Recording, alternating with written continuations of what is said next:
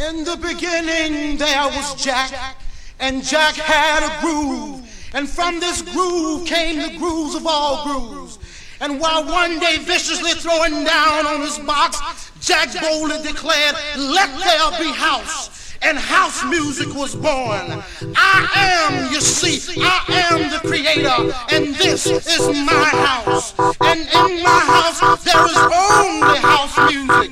But I am not so because enter my house, it then becomes our house and our house music. And you see, no one man owns house because house music is a universal language spoken, understood by all.